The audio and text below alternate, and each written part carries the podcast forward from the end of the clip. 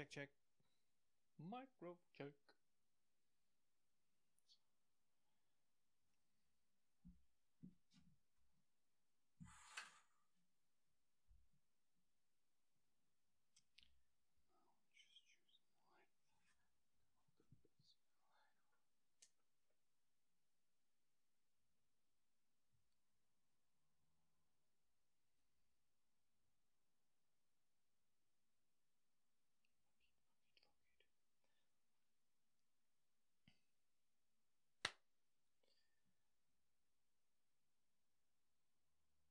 In this episode, I'm going to explain to you what I mean by saying I am a Robin Hood for the mind.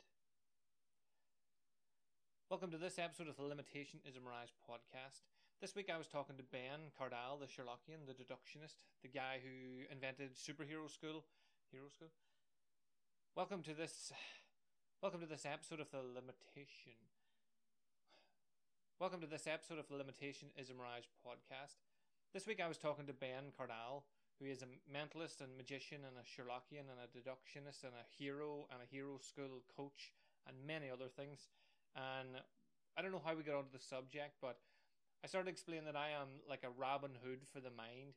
So Robin Hood stole from the rich and then give to the poor. So what I do is I study with masters and gurus and people at the top of their field. Then I interpret that in my my own way, take as many notes as I can, look into everything as much as possible. And then I try to deliver it to my clients, to my viewers, to my listeners, everyone.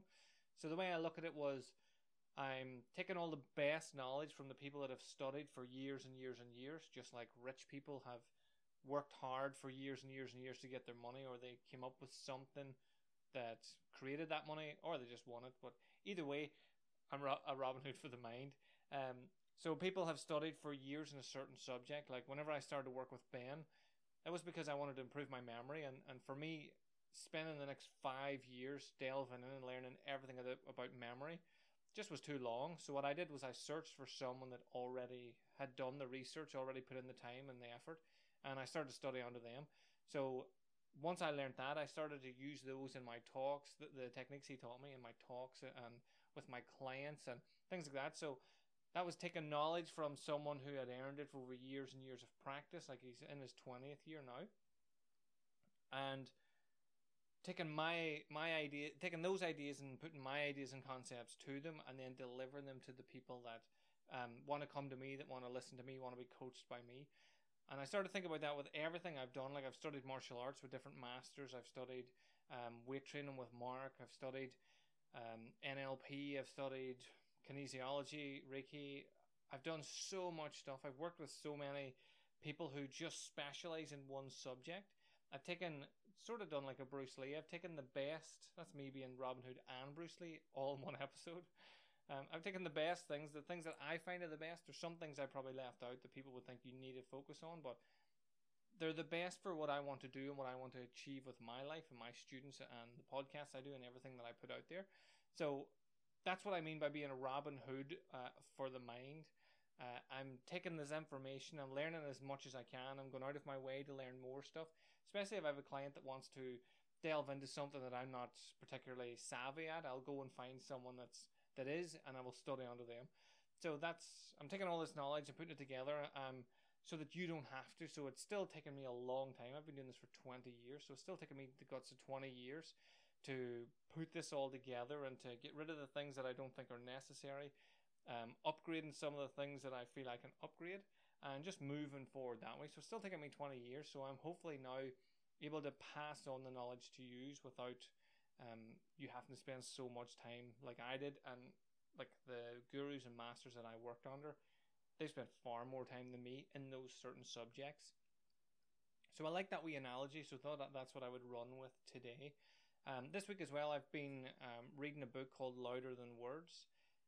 It's the I haven't read a book in a long time where I've needed a wee dictionary beside me for some of the words that cropped up. I'm like, I don't know what these words are. Uh, some of the words are unnecessary, which again fits in with the Robin Hood for the mind.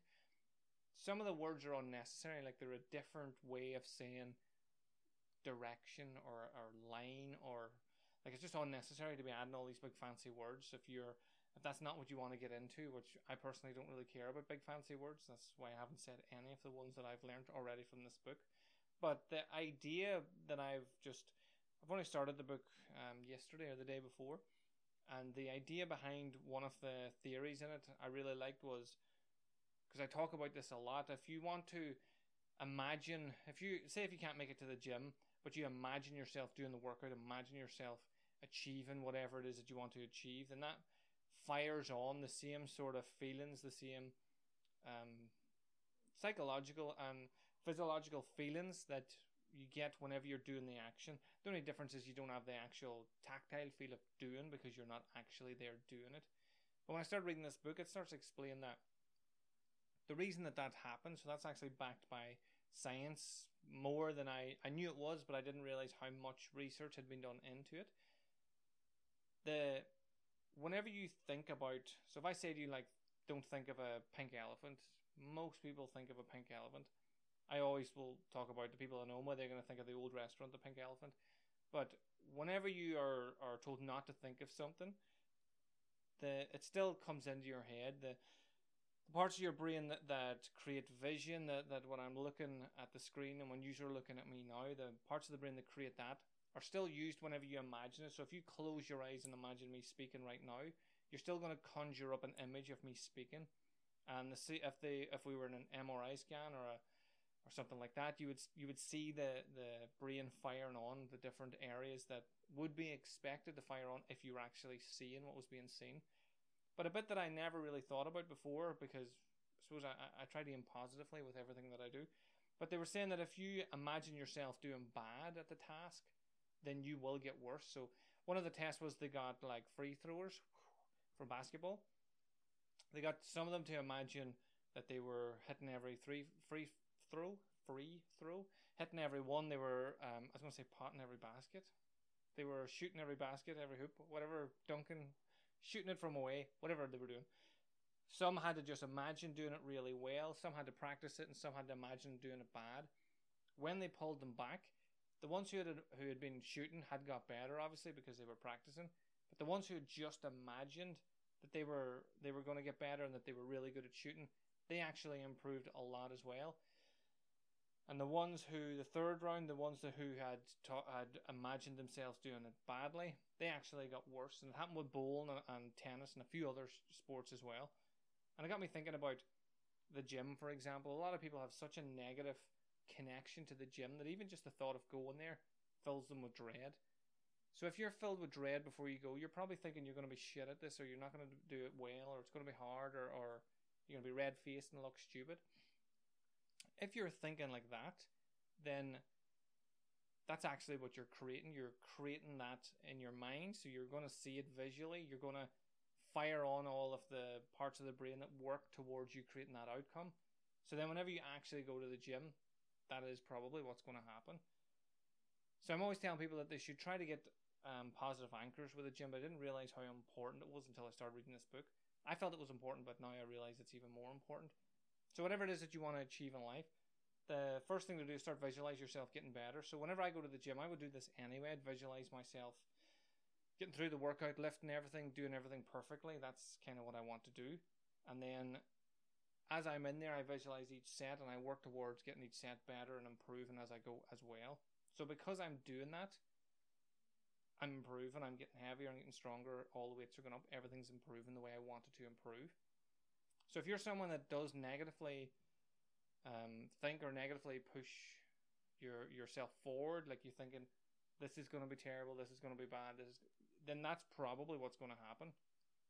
So an easy task for you is to every time you think of something negative, try to think of three positives to go with it and override it.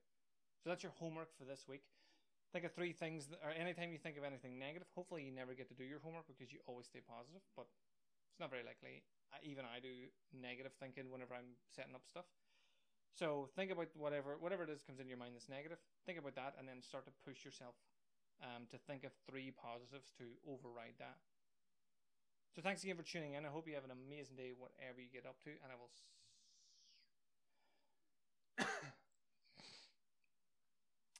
edit now, you fucking dickhead.